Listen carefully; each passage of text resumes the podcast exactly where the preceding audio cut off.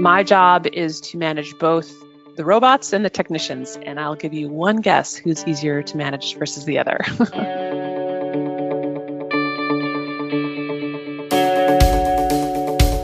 From the Center for Occupational Research and Development, welcome to Preparing Technicians for the Future of Work, the podcast. I'm your podcast host, Mike Lesiecki. This is our first episode in our series. It's going to be a little bit longer today. That will allow me to tell you a bit more about our project. In each podcast, we will reach out to people who are actually on the front line of the future of work and hear what they have to say. This will include interviews with industry leaders, working technicians, and forward thinkers in the field. Often we're going to focus on a technology, a moving, fast emerging technology that's impacting the skilled technical workforce. That's going to make it possible for you to be better informed. And in every episode, we will suggest an action that you can take. We want to inspire you to take that action. This podcast is brought to you by the Center for Occupational Research and Development, and that's known as CORD, with financial support by a grant from the National Science Foundation's Advanced Technological Education Program. Opinions expressed in this podcast do not necessarily represent those of the National Science Foundation. You can find out more about this project and our approach at Preparing Technicians, all one word, preparingtechnicians.org. Today, in our introductory episode, we want to set the stage for this podcast series by looking at the challenges. That's our subtitle today The Challenges.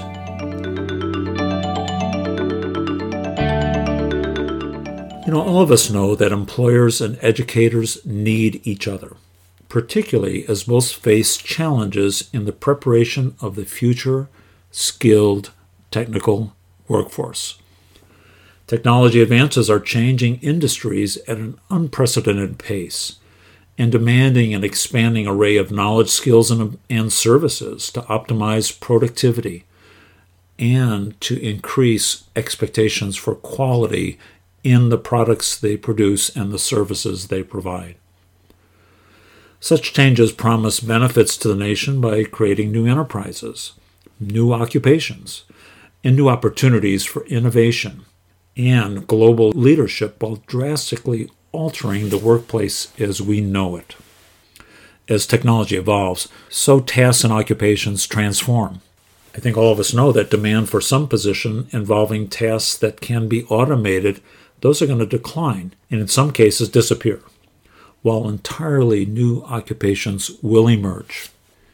Well, what do I mean when I use that term, the skilled technical workforce? Well, traditionally it means positions that require some college, some education beyond high school. But in some cases, it means a two year degree from a community college, or a four year degree from a university, or a certification endorsed by industry. And in some cases, it doesn't necessarily mean school. It means on the job training to move to that next skill level. It means using online resources online short courses to learn more about your field. Maybe you're a programmer and you're learning about ladder logic or programmable logic controllers or the next coding language. Many of us in the workplace use these online tools to level up our skills. Well, wait a minute. When we say technology, what technologies are we talking about? Well, let me give you an idea. We mean advanced manufacturing. We mean engineering technology biotechnology. We mean information and security technologies, and that includes cybersecurity. We mean agricultural and environmental technologies. Every one of these technologies focuses on the fields relating to that skilled technical workforce. In this podcast, we want to go where the people, the machines, the digital systems, and the cobots are we want to see and hear for ourselves that future as it's emerging. You, our listener, we want to not only inform you, but also in each episode, we want to prompt you. We want to drive you to take action and take a step toward that future, whether it's preparing yourself or others for that future. Let's begin today with what our project calls the Discover phase. For this introductory podcast, we've created three hypothetical scenarios, but I believe every one of us will relate to them. We've created a composite of a working technician, a line manager at a tech company, and a professor at a community college. Let's give them a call and see what they have to say.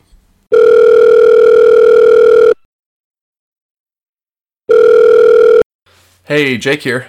Hey, Jake. It's Mike, Future of Work podcast. Hey, Mike. What's up? Jake, hi. I know you're a skilled technician. Where do you work and, and what do you do there? Well, I work for a company that makes machines, and man, they are very complex machines. You know, the ones that are used to make semiconductor chips? Oh, yeah. Yeah, those are the chips used in electronic processors, and memories, and sensors, and that sort of thing. Our level of precision, quality, tolerances are getting tight and getting tighter. You went to a community college, didn't you, Jake? Yeah, I uh, graduated from a manufacturing program there, you know, about five years ago. Yeah, so how's it going at work? You know, it's okay. I'm good. Uh, I can keep up. But my supervisor's always bugging me about beefing up my skills. You know, for example, there's a big push on for protecting our data and security, and I get that. So, what are your biggest challenges? Well, here's what I see. We had a new person start just the other day, a woman just out of technical school. She doesn't have the experience I have, but darn, her knowledge is more up to date, more current, if you know what I mean. Yeah, I know what you mean. Some of those fresh outs, they've been exposed to these latest technologies. Yeah, I can teach her about how things work around here, uh, but she can teach me about some of these new things. And that's what I see my future a struggle to keep up with technology and a need to work more closely with people so we can combine our knowledge and skills and ultimately get the job done. Yeah, I see that. So, Mike, how do I keep up?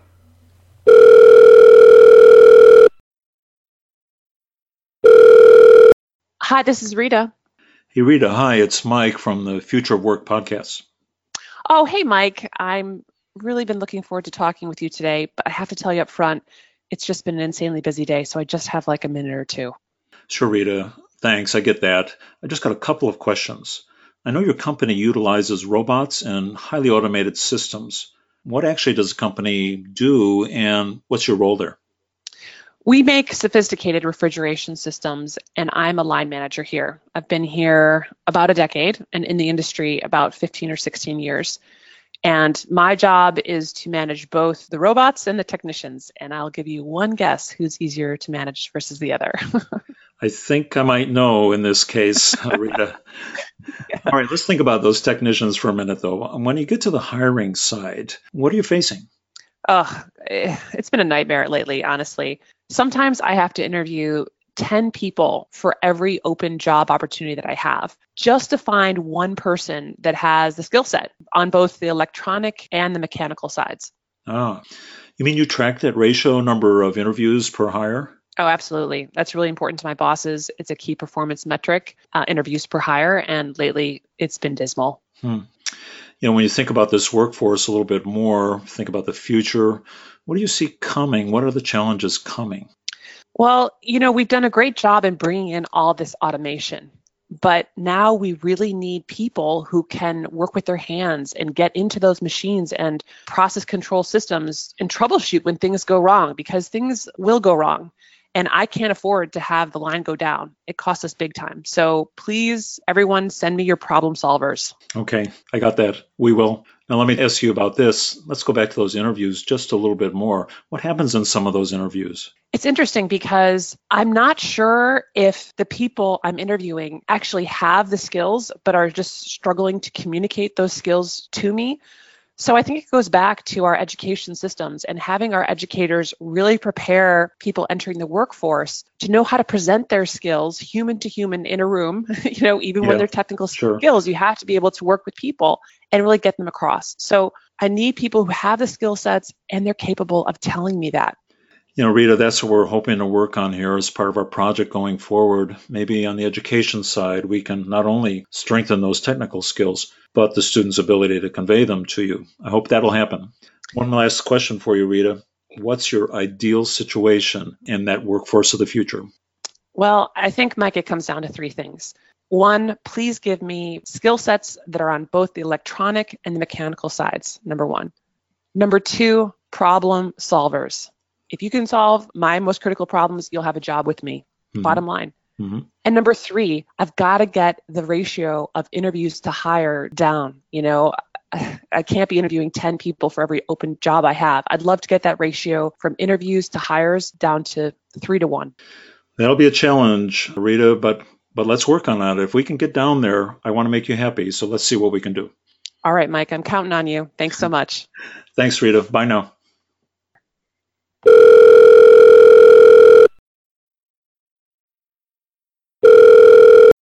Jorge here. Hello, Professor. It's Mike from the Future of Work podcast. Ah, Mike, yes, I remember. I'd like to talk to you a little bit today. I know you teach electronics technology at your college. How long have you been doing that? Yes, I've been here at the college for about 10 years, and for 20 years before that, I worked in the electronics industry. Wow, Professor, you've got a lot of experience. What are you doing now to help prepare your students in your program to become members of that skilled technical workforce in the future? Mike, look, we do what we can. At the community college here, we do not have the ultra latest equipment. I focus on fundamentals. I help students learn and how to think. And we have some good industry advisors to help us make sure that what we teach is relevant. Employers seem to value the hands on skills of our graduate. I'm telling you, Mike, we do what we can with the resources we have. You know, Professor, that sounds good. Yes, but here's my problem. I can't recruit enough students into my program to meet the demand from the industry side. Why not? You would think they would see the opportunity. I don't think they realize the career possibilities. If I could just show them what a high tech workplace is like, if I could go to where the prospective students are and talk to them, maybe they would see. But I am only one person. If only I had some help. Well, thanks, Professor. We'll see what we can do. Goodbye, Mike. Goodbye. Well, colleagues, you've heard some of those challenges. Jake, a skilled employee, worried about keeping pace with technology changes. Rita, a harried sort of line manager struggling to fill positions with the right skill set. And Jorge, a technical college professor, trying to get students interested in his program and, and wanting them to see some great career options. In our project, Preparing Technicians for the Future of Work, we'll be listening to people like Jake, Rita, and Jorge.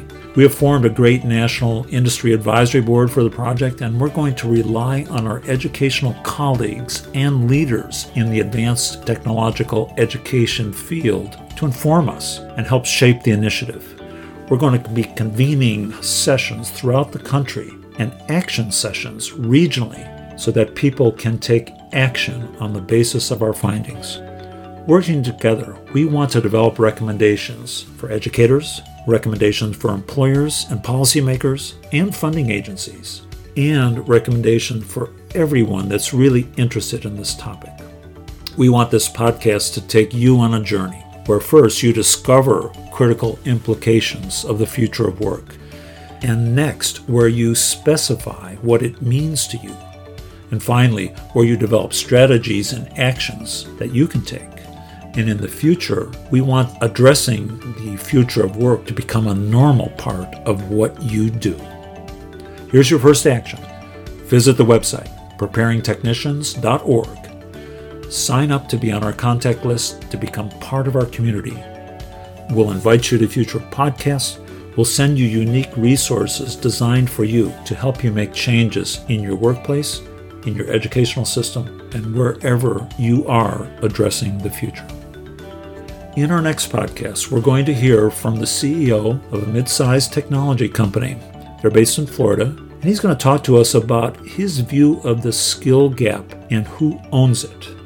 That's going to be an interesting podcast. Stay tuned for that one. Our series is produced by John Chamberlain Accord. Thank you, John. And today our voice actors were Dominic Corbett as Jake Melissa Johnson as Rita, and Nick Lesiecki as Jorge. And thank you, our listeners, for being part of preparing technicians for the future of work.